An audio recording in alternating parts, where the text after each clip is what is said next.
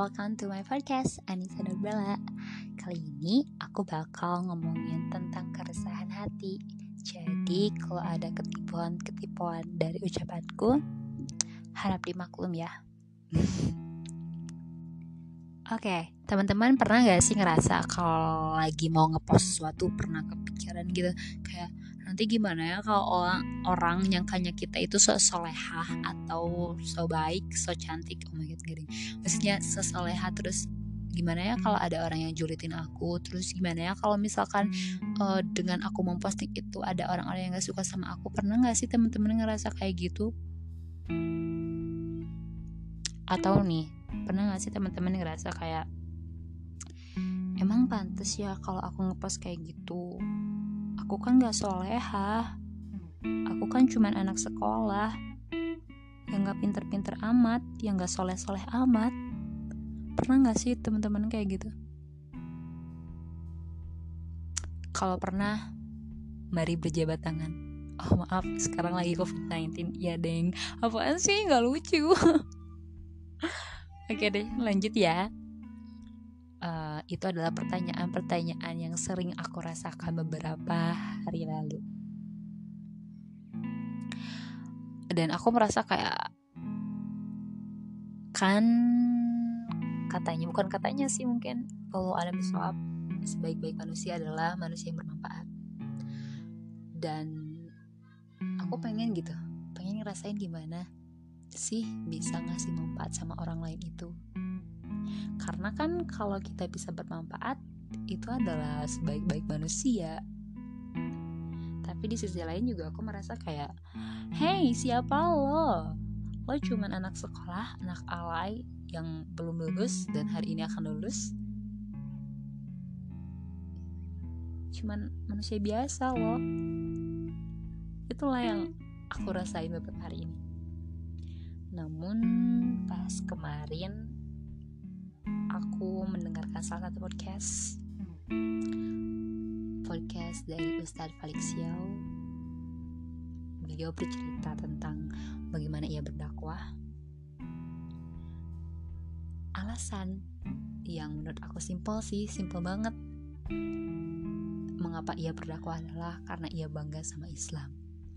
Wow, luar biasa.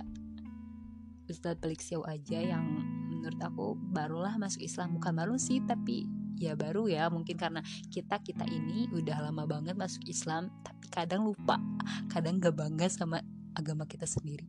Tapi Ustadz Palik Siauw dengan bangganya,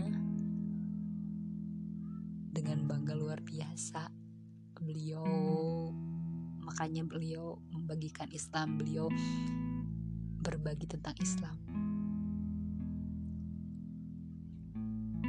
Dan menurut aku itu benar.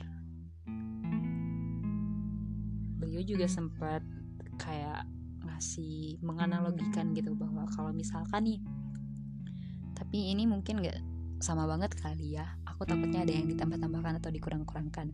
Nanti kalau teman-teman mau dengar punya, boleh lihat di podcastnya Palik Show, Ustadz Palik Show. Dari sana Ustadz Palik Show bilang kayak, Uh, kalau kita nih ketemu makanan, makanannya murah terus enak, pasti kita juga bakal ngepromosiin secara refleks karena kita merasa nyaman gitu, karena kita merasa bangga bisa nemuin makanan seenak dan semurah itu.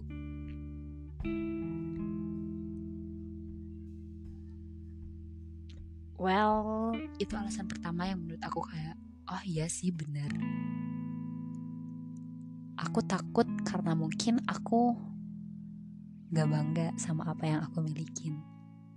Padahal banyak banget hal yang Islam punya yang harusnya aku banggain. Banyak banget. Dan alasan kedua mengapa Ustadz Felix Siauw berdakwah adalah di suatu hari nanti ketika orang-orang meminta surga kepada Allah, orang-orang yang punya harta berjihad dengan hartanya, orang-orang yang punya jabatan berjihad dengan jabatannya, orang yang punya kekuasaan berjihad dengan kekuasaannya. Dan beliau berkata bahwa uh, beliau pengen berdakwah, berbagi.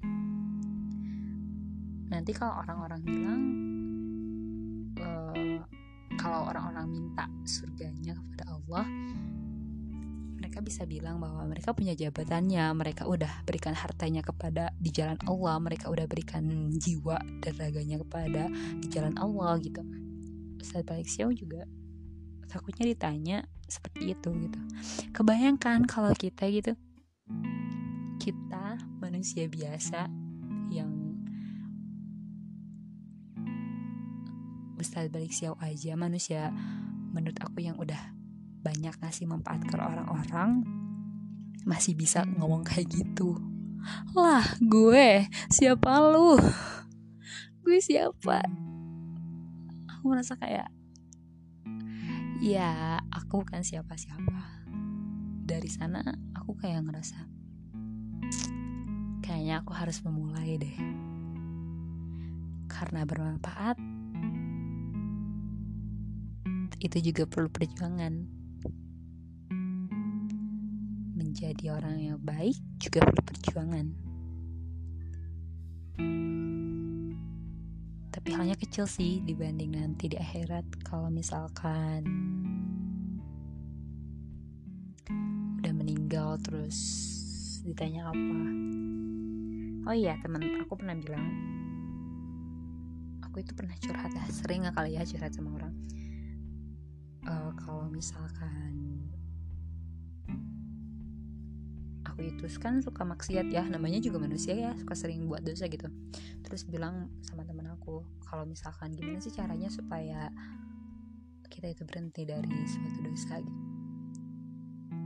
Gibah lah misalnya. Kalau udah gibah rasanya enak banget.